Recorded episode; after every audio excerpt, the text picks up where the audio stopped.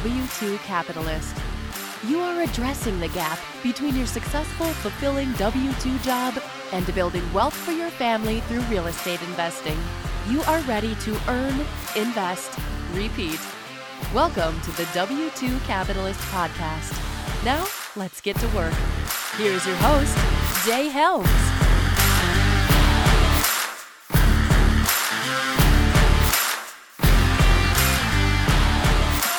Hey, what's up, everybody? My name is Jay Helms, and I'm the founder of this podcast and movement known as the W2 Capitalist. Today's episode, I've got Mr. Chris Jackson from Sharpline Equity.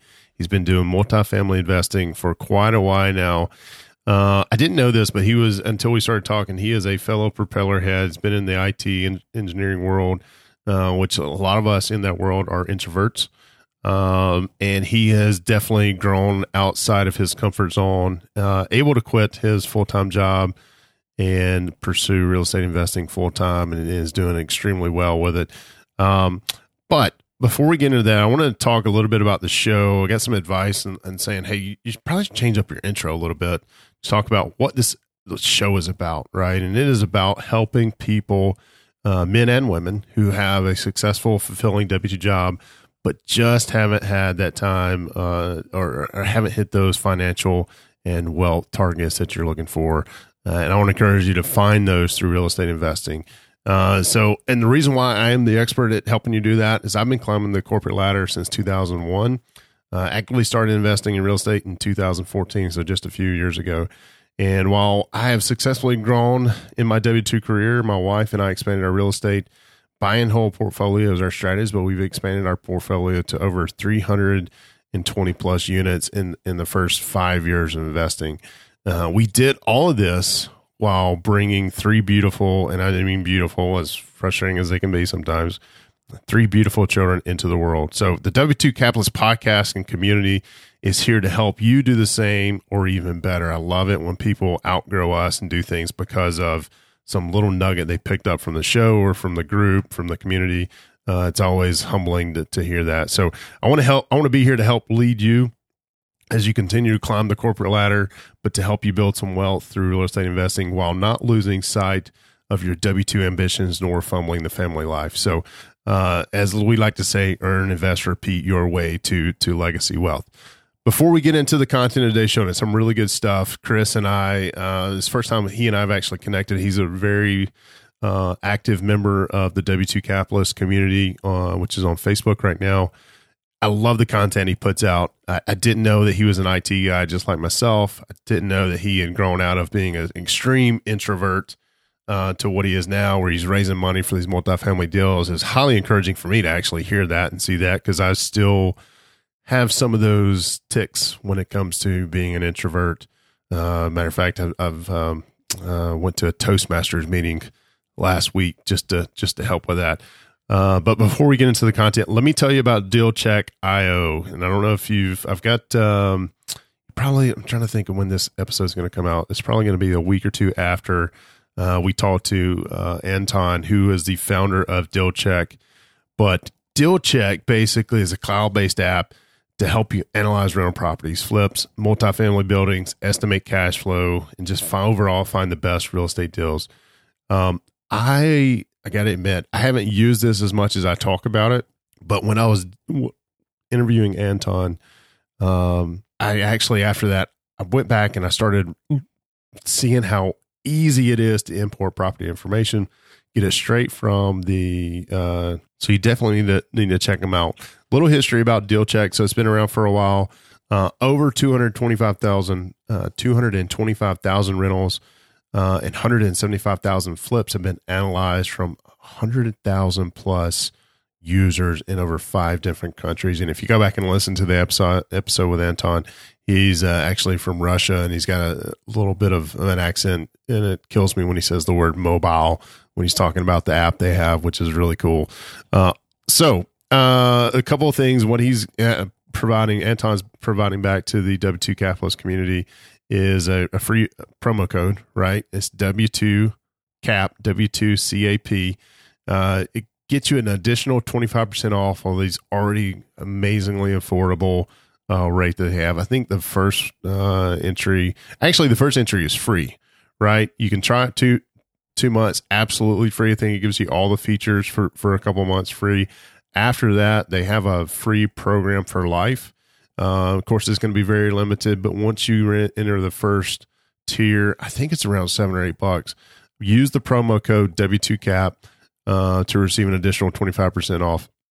And guys, you can check this out. So it's on w2capitalist.com slash affiliates, or you can go straight to dealcheck.io and just make sure you use that promo code W2CAP when you check out to get some additional uh, 25% off. So without further ado, here is Mr. Chris Jackson.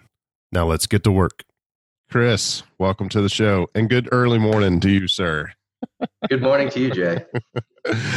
uh, so you, uh, we, we were just talking a little bit before we hit the record button. We both cheers our, our coffees together, right? Morning, everyone. Morning, morning. It is a little early for this, and, and uh, I appreciate you doing it earlier than most people, right? So it's six thirty Central. I mean, six thirty Eastern, five thirty Central. We're we're doing this on a Friday morning, which is incredible for you to to give me that time slot. Um, but you in the Facebook group, you give me a hard time, or or you tend to boast about when you get up early before me. And is it is it Roy?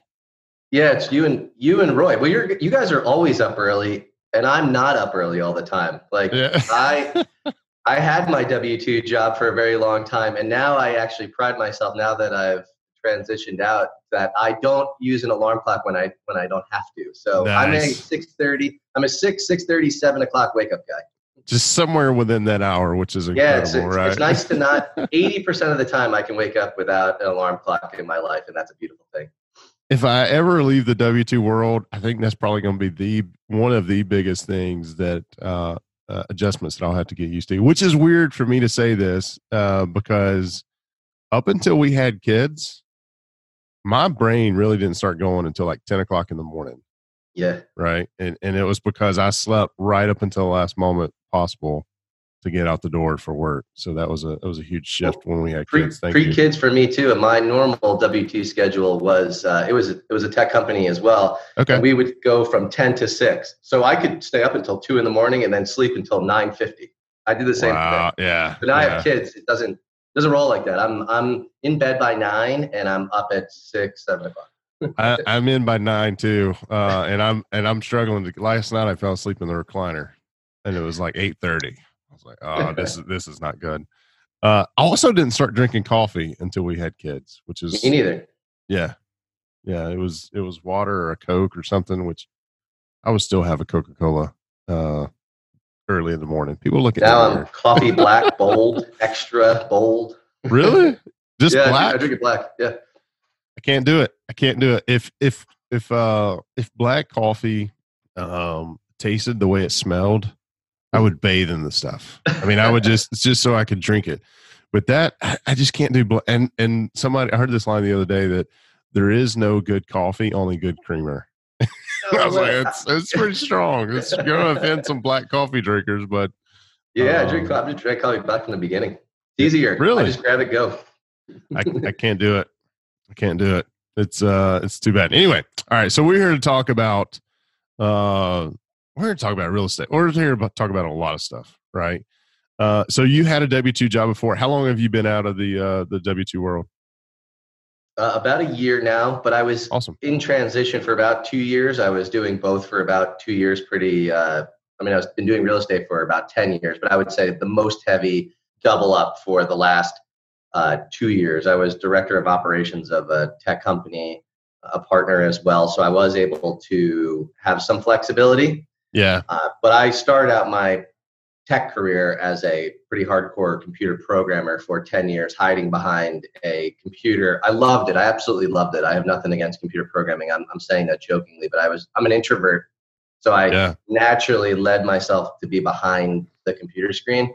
Uh, and I love the challenge of computer programming. I was the guy that uh, would not sleep for three or four days and come up with the solution while everybody around me was saying we had to abandon this and abandon that and go try yeah. something else. I would come up with the solution and never give up. And that that led to me advancing in my career and ultimately that that fire for the drive you need in real estate. Yeah, so happy to have a fellow propeller head on uh, on the show. I don't take offense to it because that is that is what I am, right? I mean, my degrees yeah. in computer science. I spent uh, I've moved on into the sales world, which I know if if you're a programmer, you probably look at sales guys like uh, like our our programmers look at us. well, when I when I was a programmer, yes, but then I realized that I had something inside of me that I wasn't tapping into. I knew there was something more and then when I started to get that extrovert in me to come out, I realized that I had some sales ability, and that you need that in real estate too. And you can find that even if you're an introvert. So, uh, so uh, there was a challenge I did in the Facebook group a while back to because we were doing this at work. Is I wanted to the team I have at work is, is relatively new to me and, and trying to learn their personality types, whatnot. And I posted the link to, um, uh, I think it's 16personalities.com that allows you to take this test. It's about 15 minutes. I need to get them as a sponsor for the show. Anyway, uh, it tells you basically what type of, it goes to the Meyer Briggs uh, Foundation or whatnot and tells you what kind of personality type you are. Uh, I'm an introvert, right? And you're, and when a lot of people hear that, they're like, no way. That's, yeah, right. But just like you were saying, I am really comfortable behind a camera and a keyboard, right? That is my comfort zone. Now, I always challenge people to get out of their comfort zone to to do different stuff, and I take those challenges too. So this week, I went to a Toastmasters. I don't know if you know who those are uh, or that group is, but and my very first meeting, I had to give up, get up, and give like a two minute speech. You know, and I'm and I'm up there popping my knuckles and doing all these nervous ticks yeah, and stuff like that. But how did you? And I'm telling all that to, to get to a point. How did you did you realize okay i'm an introvert and if i want to get into real estate investing i need to come out of this shell or yeah. was it something that just came naturally and, and how did no. you uh, practice getting because personality types can change right personality types can change as people grow and have new experiences but what was it for you that was the aha moment and well, i realized i was um, losing my skills of like uh, of, of, social skills. It wasn't I wasn't I wasn't becoming socially awkward. Uh, I mean, probably I am extremely like, socially awkward, by the way. yeah, like I mean, I guess I, I probably was. I mean, I was. I, what, but I was so much time behind the computer that I was not. I wasn't practicing those skills. And what happened was I. So I'm 44 now. When I was 21, I really wanted to get into real estate. That was even before tech career. I got Carleton Sheets, I did all that stuff and I didn't really do anything with it at all. I, for about 10 years, I was just thinking about being a real estate investor. Just, and my and I told my wife, I'm tired of thinking about this. I got to do something about it. So at about 31, 32, I realized I needed to enhance my people skills. And I went to a REIA event and I went up to one person, talked to them, and it was like too much for me. Like I, I was like exhausted yeah. after that. Yeah. Like, I, so, but what I did was um, I went through the journey that a lot of people go through, which is really self-defeating. You go, you go to something like that. You you step outside your comfort zone. You meet somebody. You talk about real estate. You sound like an idiot. It's it's fine, but then you you tell yourself, "Oh, I'm not good at this."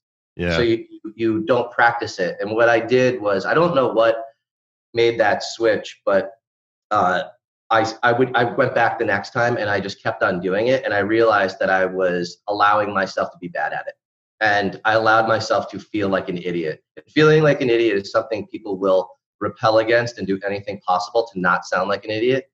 And I I, I tapped into sounding uh, being okay with feeling like an idiot and uh, that allowed me to grow and realize that I was I was building brick by brick uh, more confidence in that area. Yeah, and I feel like you were just telling my story on the first time I went to a REIA meeting as well, because the first time I went, I didn't know anybody. I was the guy who sat in the corner of the room. Uh, actually, I think I showed up on purpose late because the uh, our REIA meeting has a networking piece in the beginning, and then there's a you know there's a presenter, and then there's a networking piece afterwards.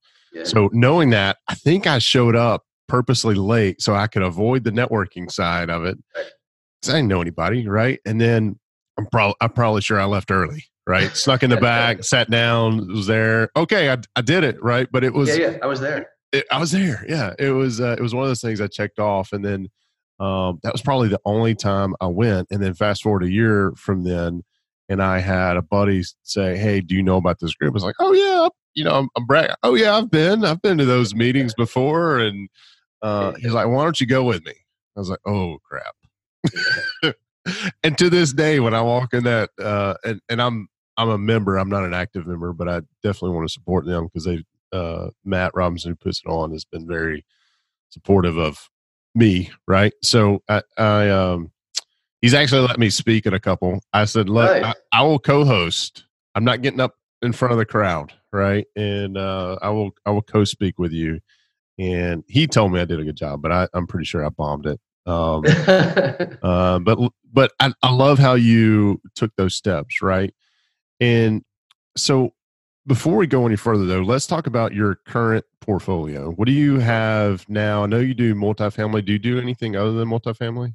Not anymore. Uh, okay. I have done. I have done uh, single family flips, uh, single family rentals, which we still have quite a bit of. Uh, I've done lending, wholesaling, uh, small multifamily, large multifamily. Uh, but yeah, our main focus right now is larger multifamily. We currently have a, a little over 300 units. Uh, we've we've have about a little over 500 unit experience because we have in the past uh, five six years we do have five full cycle multi-family projects under our belt where we found the deal, raised the money for the deal, run the deal, execute the business plan to either uh, uh sell or refinance, but then ultimately uh, sale and disposition of the asset with uh, capital return and return.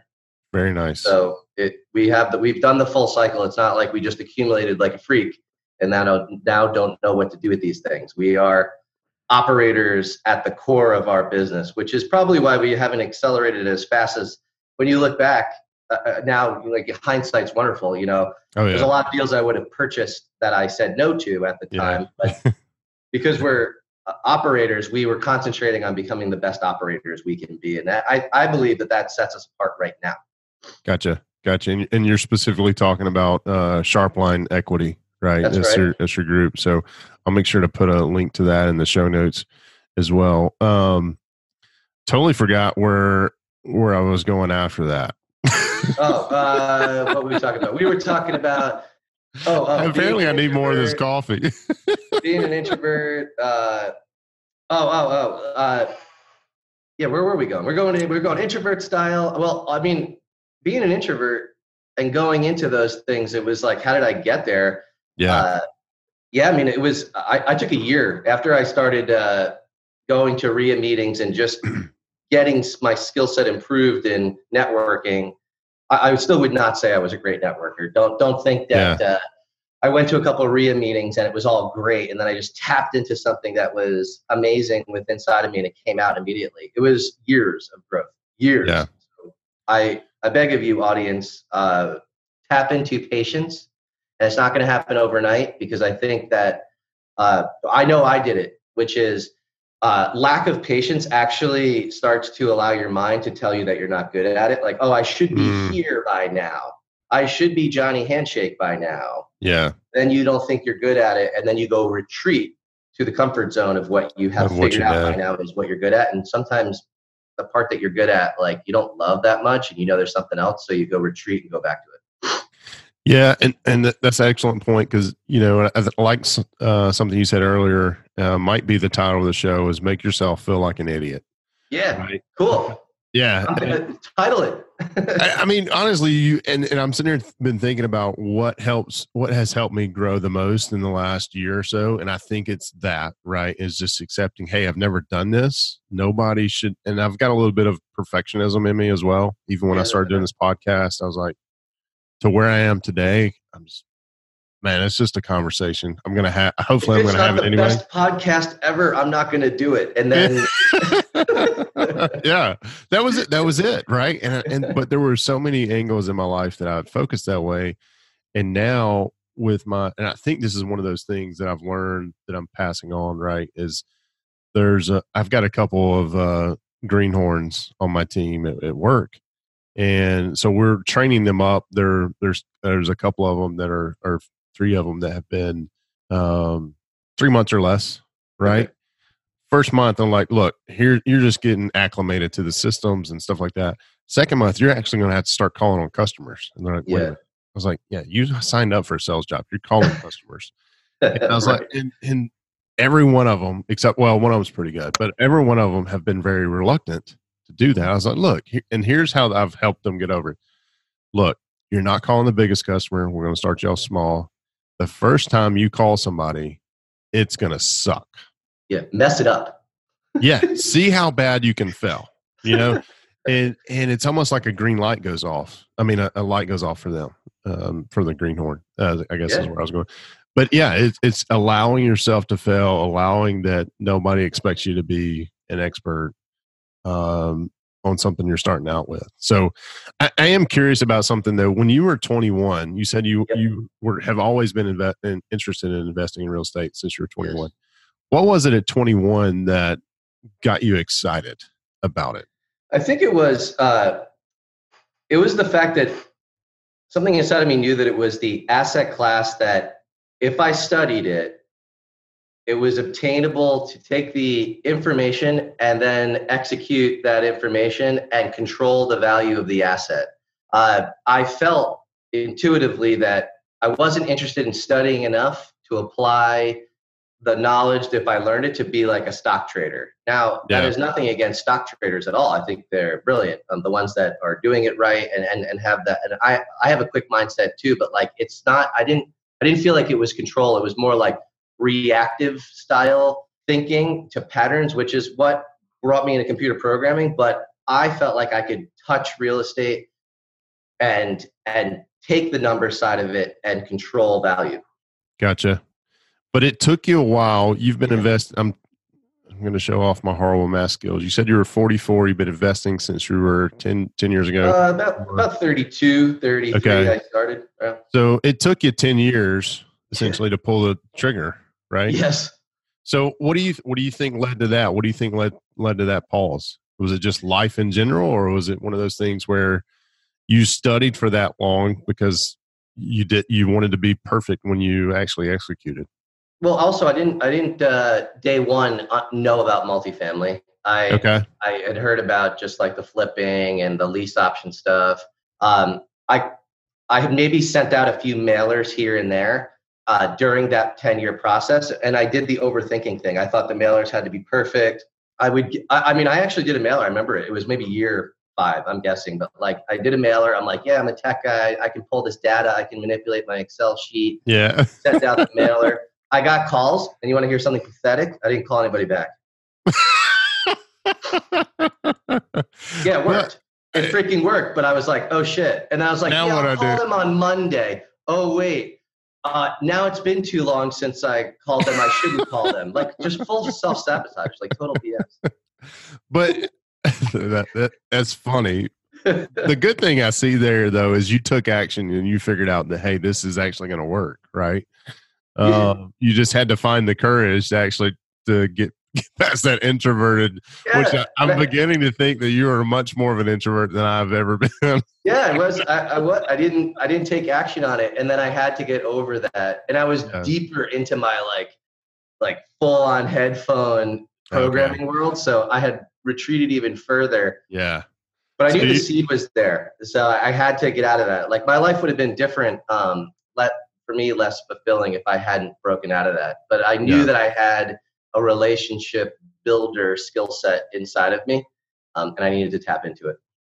And now that actually is my superpower, which is interesting. I I'm, I'm really good at uh, analytics, and I can uh, take a lot of data and see patterns. But my superpower is beyond that. It helps my superpower, but it is taking my introversion um, and I'm very quickly able to establish authentic relationships and develop that relationship um, at a faster pace than most. Uh, so I I'm not looking to to like do wide uh, relationship like with many many many yeah. many, many many people. I I have I, I I can go into a room and where the other person is doing 50 business cards and is quite good at it and, and being authentic at that that is not bad. Yeah. I'm going to be the 10 business card person, but I'm going to walk out of there with 10 buddies. Yeah. Uh, speaking of business cards, I, I don't know if you've seen this or not. um because you're active on Facebook, right? Yes, but I keep getting hit by this, and that my wallet was right here, but I have it in this. I put it in the same spot right by the door, and uh, I put it over there because I knew right when we hang up and I get ready to go to work, I was going to forget about it. and here and get to work and be like, "Oh crap, I can't get in because I don't have a badge." Um, it was. I'll send you a link to this, but it's uh, it's like a blue. I think it's called Blue Card or something like that, where it's it. I think it's going to be the last business card that I ever buy because it's Okay. basically it's, it's it looks like a credit card.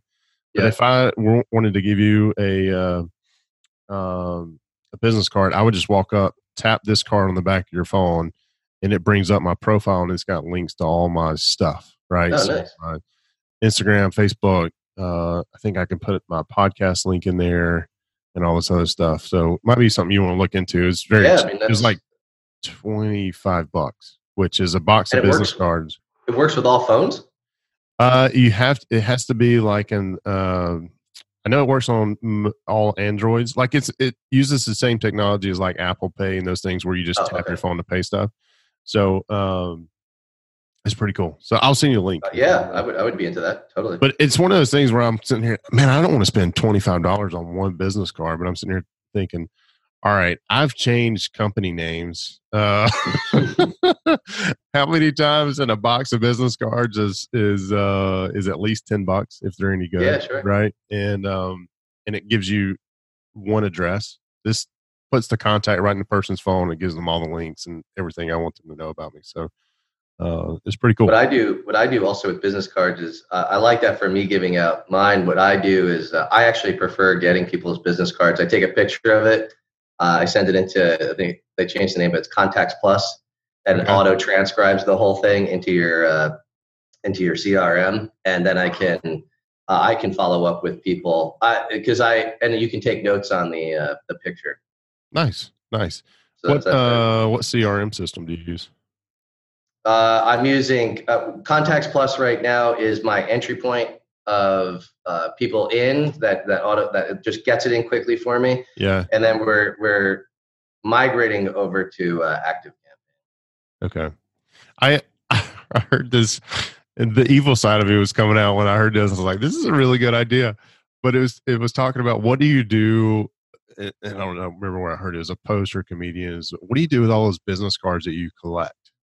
Mhm. It's like, well, you keep them in the, your car, and then when you accidentally bump into a car next to you, you grab one of those business cards that's not yours, and you go over and you slide it under the windshield and, and make a note on. it. I was like, that's evil. That's evil. But, uh, you need to make sure that that's not your your top client. yeah, yeah. Well, or if it's your top prospect, uh, maybe that's a way to get introduced, right? That would be an expensive lead. Uh, all right. So you you have uh, you said 300 current units, all multifamily, right? we do now, yes. Uh, no, not. Uh, we have about 30 single family homes still. Okay. Uh, we sold about uh, around 100 units last year, uh, and uh, now we we do tend to look at bigger multifamily. Right now, we now, have what's bigger large- in numbers of units? Oh, yeah. I mean, uh, I mean, I've done a, a lot of different sizes of multifamily, but right now our largest complex is 174 units, and we also have a 96 unit. Uh, we've sold like a 60 unit. Um, I would feel probably comfortable at this stage going up to maybe uh, three or 400 units. Wow. Okay. Very cool. And I noticed on your on your website, uh, and shameless plug, sharplineequity.com, right? Awesome. You Thank you have you have a portfolio page, and while you're based in New York, Yeah. all the properties that I saw were in the southeast area. Yep. Why is that? We, we started about five or six years ago going into the southeast market into Atlanta, and the Atlanta market, Georgia market, has been very good to us. Hmm. Uh, and I think we're ready at this stage to go into other markets, which I can talk about. But I think it's very important for people when they're going into new markets to not get into uh, like market blur and like market distraction. I- I've done that where you're looking for the magic market, and we picked Atlanta for the obvious reasons now, but it wasn't so obvious then. But it was uh, population growth, job growth, rent growth, and uh, it's been very good to us. But there were times when it was like, let's just go to another market because it's easier mm, because Atlanta yeah. got Atlanta got pretty competitive, and uh, you can lie to yourself and be like, I'm going to go to another market and find stuff that's easier, and you waste you end up wasting time. So we doubled down back into uh, the Atlanta metro and, and outer concentric rings of Atlanta because you start to have an advantage when you know the other properties that have sold, what's going on with yeah. them, why they're getting rents. You you begin to see things like Neo in the Matrix that you can't see at other markets. Yeah, and that's only going to come with experience. And I and I'll say on this side of the fence, uh, where you're where I'm a potential investor, right, is that I was presented an opportunity. Uh, finally t- told the guy no, but what kept me hanging on um, to possibly working with them is it was uh, they had their history right of the deals they had done, and uh, they had already done I'm just going to say multiple because I don't remember the actual number, but they had already done multiple deals and holdings within that side that same city, yeah. uh, geo. And I was like, okay, well, these guys know this market, um, yeah. obviously, uh, because they had some very good it's exits. And, yeah, so that's like, that's like, interesting. Yeah, like if we went into a new market where we we are established enough, we have a a long enough track record in this type of unit count and the type of assets that we're going to buy and what our business plan is if we went into a new market, we would have to do the work to tell our investors, uh, existing and new, that we're going into a new market. Here's why, and what are we going to overcome from the fact that this is an entry into a new market. You have to be self-aware enough that that is going to be something that your investors are going to ask of you. So you have to satisfy that objection. Yeah, absolutely. Hey, I noticed you have. Do you still have your property in Foley, Alabama? Oh, that's sold. Ah, okay. I was going to say. I, I, don't think it was updated. That was actually that should be updated. That sold. That was uh, my business partners. Uh, gosh, it, I think it sold three years ago. And I think it says, uh, and it's probably my notes are just wrong because I, on your website I did notice when I went back and looked that a lot of it had the ones that you had exited as well. Yes. Right. So, which is important to establish that record. But I was like, oh, they got one in Foley. Where my mind went was, oh, they they got one in Foley. That's like yeah. 30, 40 minutes from here.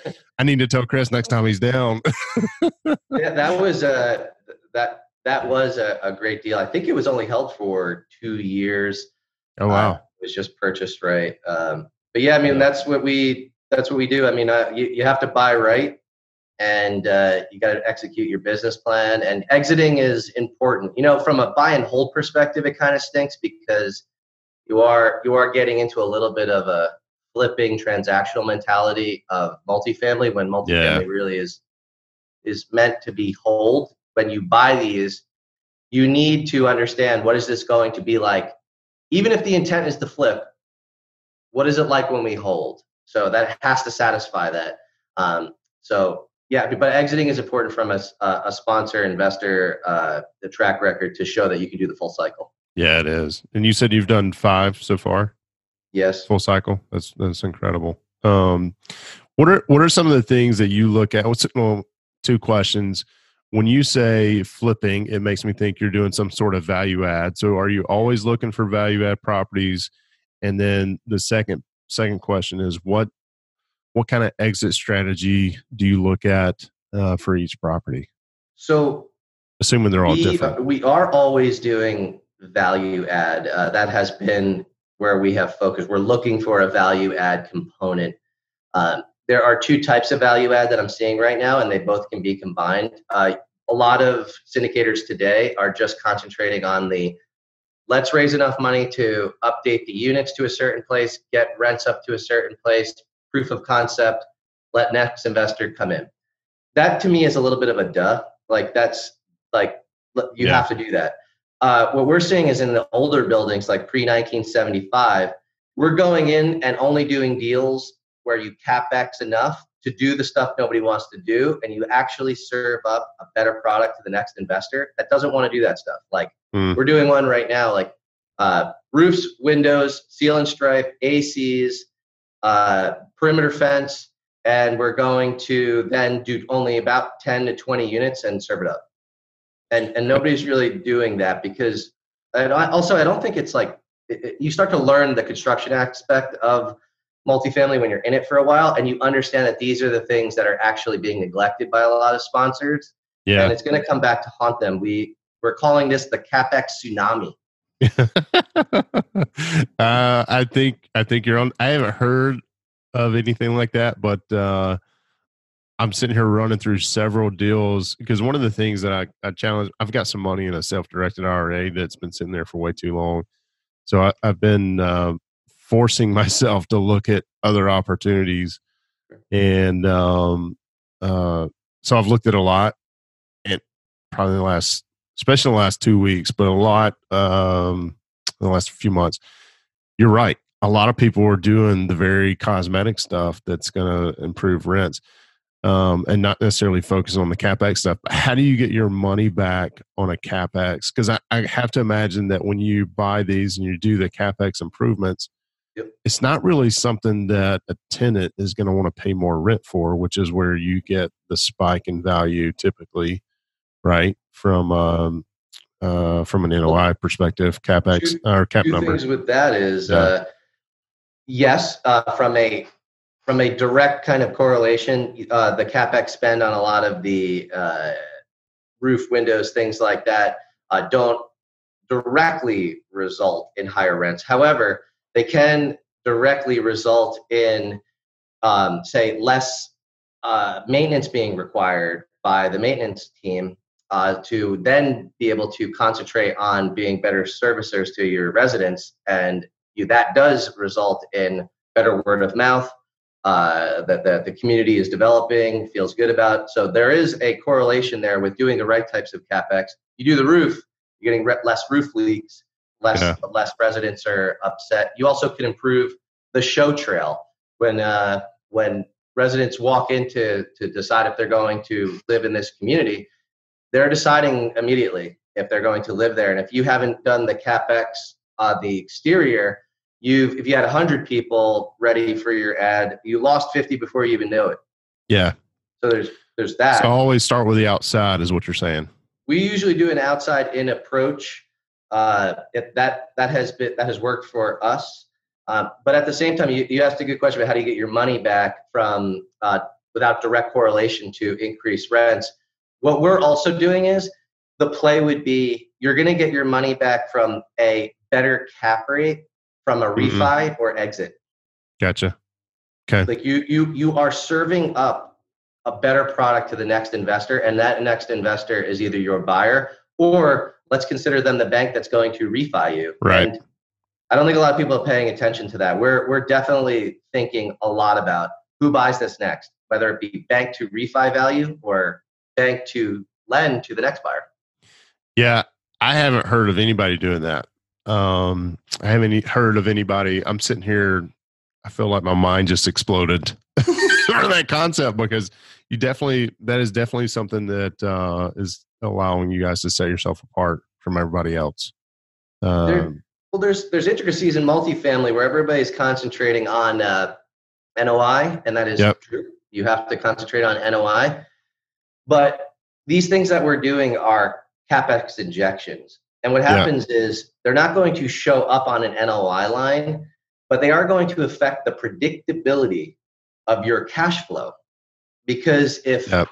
your capex is having needs beyond what you thought, and you can't predict what that will be in the future as, as, as much as possible, what happens is you have to take from cash flow to pay for it if, if your capex reserves were not enough.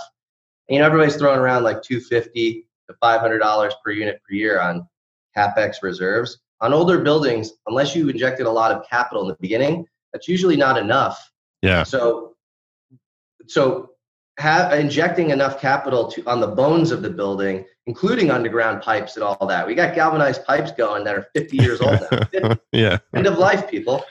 We've already done this on a few properties. Like we're yeah. converted them to PVC pipes. So the next buyer shows up and goes, "Oh, 1971 product. What did you do to it? Oh, we did yeah. these things." They'll they'll reward you for that, and you don't have to worry about fluctuations in your cash flow uh, for things gotcha. like that. Do you see as, as big, and you've done this on five properties that you've exited now, right? Do you see what kind of returns are you seeing for your yourself and for your investors? When you I mean, that's like that's hard to say. I'm going to say a number here, and then it's like I get held to it, and then when I don't hit, Give me- these you can give me a range, right? Uh, no, it's cool. I don't. I mean, the last last deal we just did, we had uh, we sold a 56 unit. We held it for two and a half years. It cash flowed the entire time. Uh, we ended up selling it for a 63% return total in two and a half years. Wow. Uh, Annualized out at like 23 ish. Uh, we've had some properties that exited in two years that were north of that, that even better. Uh, we've had some that annualized out in the double digits uh, for many year holds. Uh, yeah, I mean, we're, we're good at what we do. We know what we're Yeah. doing, and we haven't uh, we haven't like we haven't gone crazy and bought so much that we can't control it. Uh, Yeah. So that that has we because we are paying attention to asset management. There's not enough Yeah. concentration being talked about asset. Yeah. Do you now? Do you guys manage these uh, properties yourself? Do you have boots on the ground, kind of uh, in your wheelhouse, or do you outsource it to to a property management firm? Because you kind of spread We- out a little bit, right? Yeah, we've always used professional third party management. So there's the discipline in our team of effectively managing other teams. So third party Yeah. management, management. Yeah, yeah. Which is actually kind of fun. Uh, yeah, I mean, I mean, well, I'm also used to teams. I mean, I, I- moved up through the ranks to to understand how to manage teams. Yeah. Uh, over time, but yeah, you have to you have to bumper ball a lot. You have to encourage them too, and set goals and uh, encourage them. How many deals do you look at a week? It's got to be tremendous amount. it, it's a lot, but I, I I'm I don't subscribe to this whole horse crap out there that like I underwrite a hundred deals to find one. The Like, one, find I- one. Yeah. Yeah, I mean it's just like going in one ear out the other these days. Um, I would say that realistically, looking at like the enter the pipeline, probably like like three or four real ones that I want to spend attention on. So, but I also filter correctly, so I don't have to waste time. Like a deal comes in, uh, we have somebody in our team that instantly looks to see if it's in a flood zone or not. If And it's if in a flood is- zone, I don't, I don't even want to know about it. Yeah. That's awesome. So what other what other tricks do you get, do you do because it sounds like the flood zone thing is one one quick no, right? And that's something I'm always trying to encourage my sales team to do is hey, get to a quick no, right? Yes. We don't need to spend a ton of time on something that's never going to happen. So right. you want to get to a quick no. So you guys look at flood zones. What other things? It sounds like you have a pretty good napkin test for um, identifying those properties that you want to dive in deeper on. What what is that? What are some of those tips and tricks that you can you want to share with us? Sure. Uh, I would. So flood zone is for us. Now that can get into a whole spiral of conversation where some people will disagree and say, "Oh, you can you can account for increase." That's fine. But for us, Yeah, but for, for us, I'm done. I don't. I don't want to do it. I waste time. I'm with you Uh, on my personal home and every. I mean, I'm just I don't want to. It's just there's just too much that goes on. Well, yeah. I mean that. So our yeah our filter is no flood zones. And if there's one, if there's a flood zone near it, and FEMA has not like very near it, like on the edge, and FEMA has not been back to remap within the last uh, more than five years, FEMA's Yeah. coming back, baby, and they're going to remap your. They're going to stretch it out, and then your insurance costs are going to go up. Yeah. Do you know why we know this? Because it happened to us. Experience. yeah, I mean, uh, had a deal.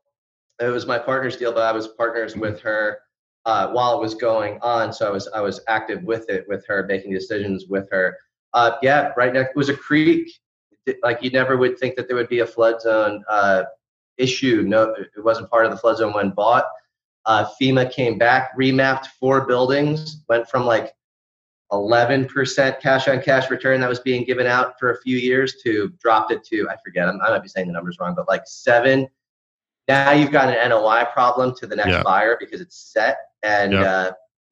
uh, she, she correctly exited uh, with grace and professionalism and found the right buyer. Ended up after five years with an annualized 9%, which it was a full victory on something like that. yeah, that's that's that's not bad. And then- but it was probably projected at to do 15 Correct. to 16, right? So, um, But that's Yeah. that's that's buying right, and also having a good sponsor that's going to work their butt off to like, okay, we we, we have a situation now. What do we, how do we deal with it? What are our options? And you deal with it. and I Uh, don't imagine in in dealing with with FEMA and flood zones, there's a way to uh, discredit or challenge their uh, sure, there Yeah, there is. You can spend 250 grand per building and raise it. Oh yeah, yeah, yeah, yeah. Oh, you're talking about raise the uh, rate actually raise the building. Oh yeah, not R A Z. Yeah. Uh, lift the building. Uh, talk about getting into the NOI. Uh, some other things that we do to disqualify. Uh, uh, oh yeah, uh, no elevator buildings. Zero. Why is that? Just elevators are expensive to fix. The only way I would look at an elevator building would be if uh, if we if we were buying an A class. Like if that got gotcha. into our world, uh, it would have to be super new, and I would need to learn what the due diligence items are for elevator. Yeah, but I'm, I don't I don't do elevators. I'm with you. And if you notice, uh, or at least around here, most of the multifamilies around here are um, three stories. Okay. Uh, at max, because it, it, depends, right? And this is where you got to know when you go into to your your city ordinances and codes, is that most I think most city ordinances and codes around this geo in Pensacola, after you get above three floors, you have to have a irrigation system of some sort in it, right? Uh, depending on the dwelling or whatnot. And some of them you have to have it on two floors. Yeah, right? the, the, new ones. Yeah, like the not irrigation. Uh, did I say irrigation uh, Fire suppression. Thank you. Wow, more coffee. I'm glad that you knew what I was talking about, though. Correct. You're yeah. correct. Yeah, technically, I'm correct. Yeah. oh, another one is uh, it's not a it's not a direct cancel, but uh, this is where we get blown out on some deals, uh, meaning like uh, we, are just not going to make the numbers and be competitive. Uh, flat roofs, I'm okay with, but to put a flat roof on the way we want is probably like we're not going to beat our competitors on the bid. Why flat roof? Why flat roof versus a pitch roof? Why do you? What's the? Uh, we just we just find that uh, the flat roofs tend to pool water, uh, and if they're not done correctly, you now have just leaking issues that are just constant on your commit yeah. demands on energy, maintenance, uh, whack a mole, capex. Yeah. And then to redo uh, whack a mole. That's awesome. like they just it ends up getting expensive. I mean, I've I've seen a couple of deals where I really liked where they they they uh, they re-roofed it, uh, re-TPO'd it. Yeah. Uh, and like I don't know, like you, you you're you're into it. You realize you're like, okay, I think this is gonna last a long time to get a roofer up there, and they're like, it was done wrong or not done mm. great. Yeah. And it just when it's not done great on a flat roof, uh, it's a time bomb. You know, I have one of the best roofers for uh, my single family and stuff, and he does some multifamily stuff too. But uh, I haven't bought anything in, in the area that he serves, and he's not the cheapest, damn, he's he's one of the best ones ever. And he just shoots me straight. He's like, "Look, man, here's here's what's going on." Um, to the point where I have never presented him a leak that he couldn't fix. Awesome. Usually, usually he fixes fixes it in the very first shot at it. Right? He'll he'll come down. Hey man, that was done wrong. Like I got a leak now that he told me he was. Anyway, I'm going to get off on a tangent talking about myself. It's not what we're here about. But anyway, I want the point I want to make is I, I luckily found him, uh, yeah. but he's been my roofer for uh, six or seven years now and it's he's incredible. So find those good trades if you're somebody's not treating you right. Oh, one one more thing I, I think that people have to know out there: if you're buying pre 1975, uh, nobody's really asking about this. It's starting to happen, which is good. Is um, we will look at pre 1975 ish, uh, pre 1980, pre 1975. Uh, it's right a gray area in the 70s, but uh, we've done it twice now on buildings. Uh, if pre 1975, we are going to ask what kind of piping is underneath the main lines, not not the in the unit piping. Everybody says copper. That's not what I'm talking about. I'm right. talking about galvanized or PVC or ductile pipe underneath. I want PVC or ductile underneath. And if it's cast iron or gal- uh, galvanized, uh, we know that it's the time bomb's going to happen. It's we've done it twice already. We so so we get we lose competitiveness when we see pre 1975 stuff because we know we have to capex to do it to be safe. We've done we did it on our 174 unit. We knew there were some leaks. We knew that the owner was taking care of them, but we we did capex enough. We're like, wow, I feel like this is going to happen. Uh, he did the the owner did plug the leaks. Uh, we thought we were cool. It's like day seven after closing, another leak happens.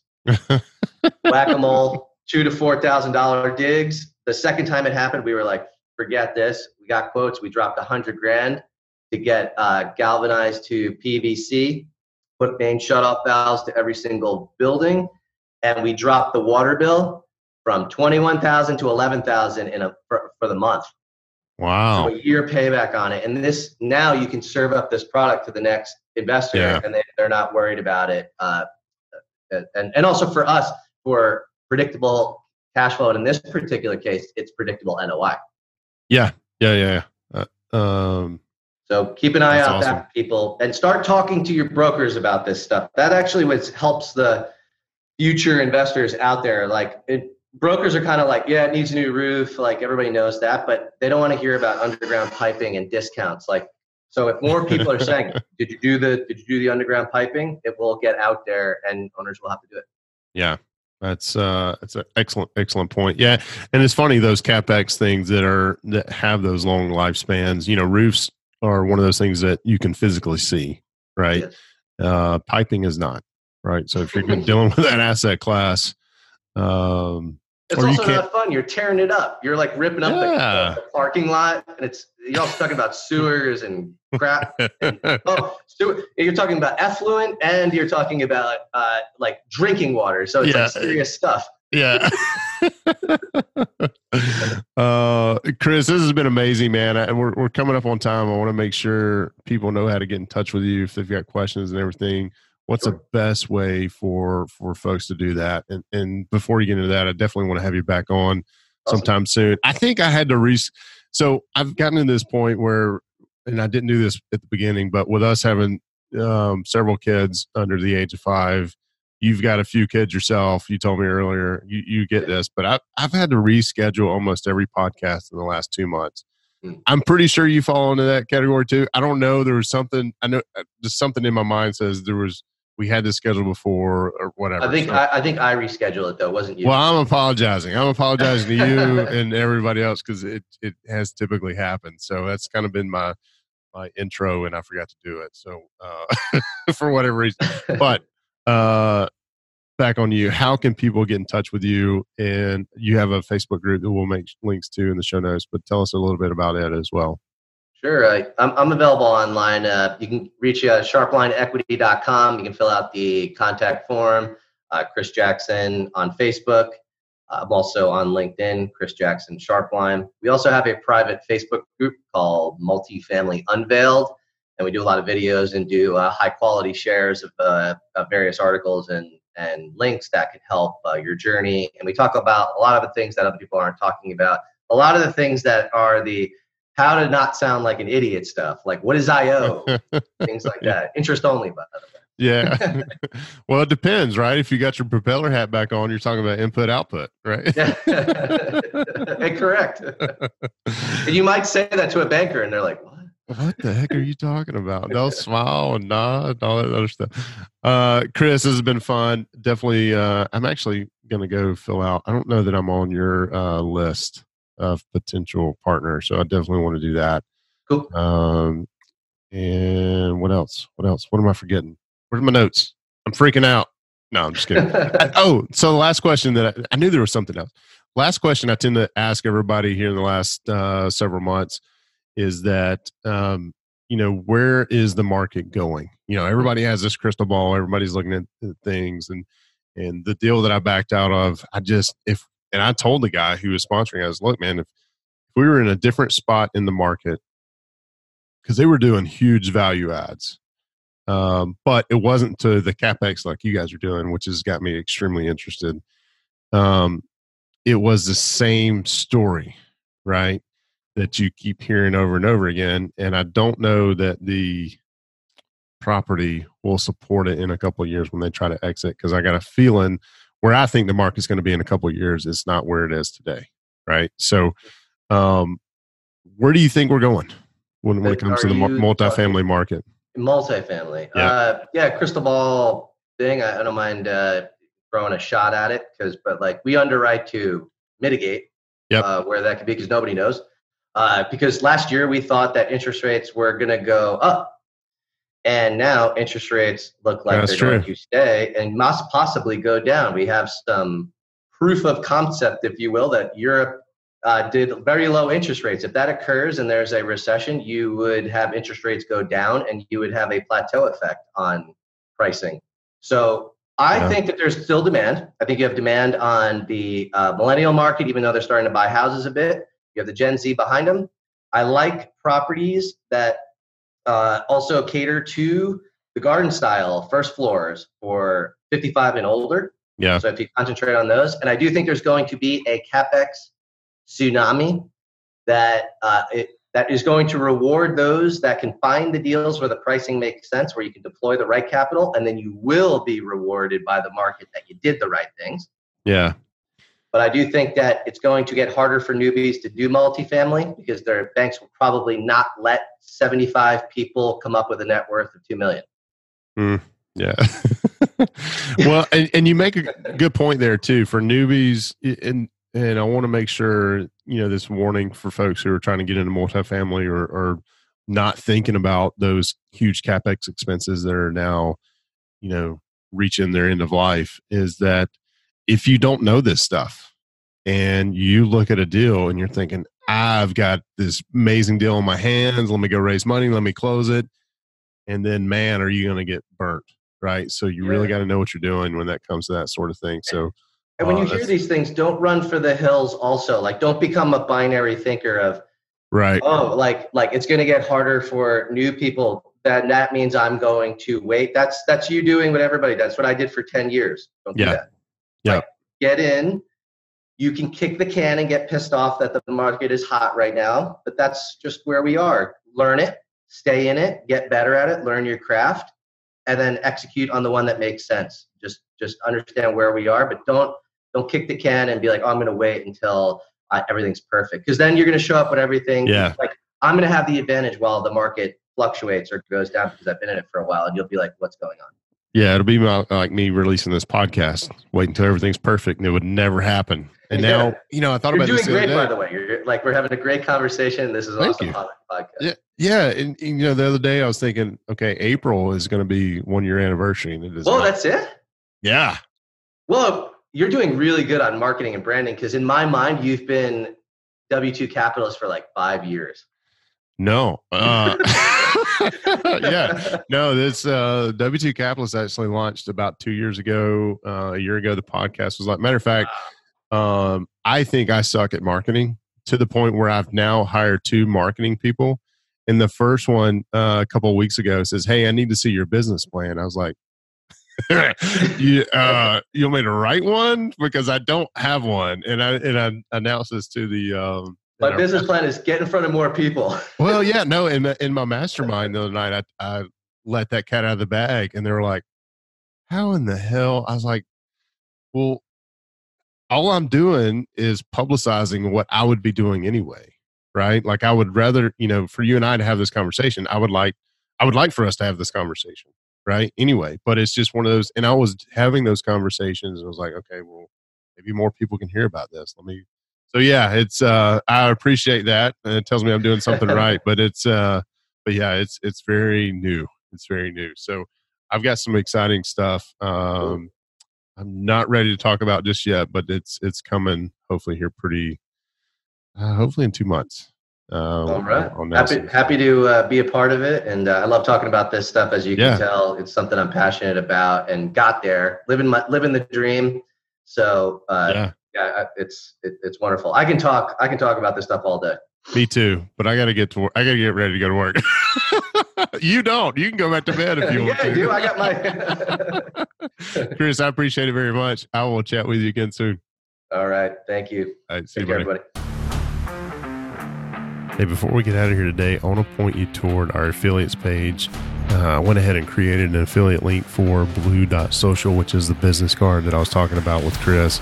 Uh, it's pretty amazing stuff. I got mine in the mail this week, and I've already been playing around with it, uh, making sure it works like it's it's promised, and it's it's pretty freaking cool. Basically, it is a uh, business card the size and thickness of a credit card. You tap it on the back of somebody's phone, and it instantly loads all your social media profiles and your contact information and it came to the cost. I want to say twenty five bucks. I think they had a little discount code that I used straight from their um, from their website.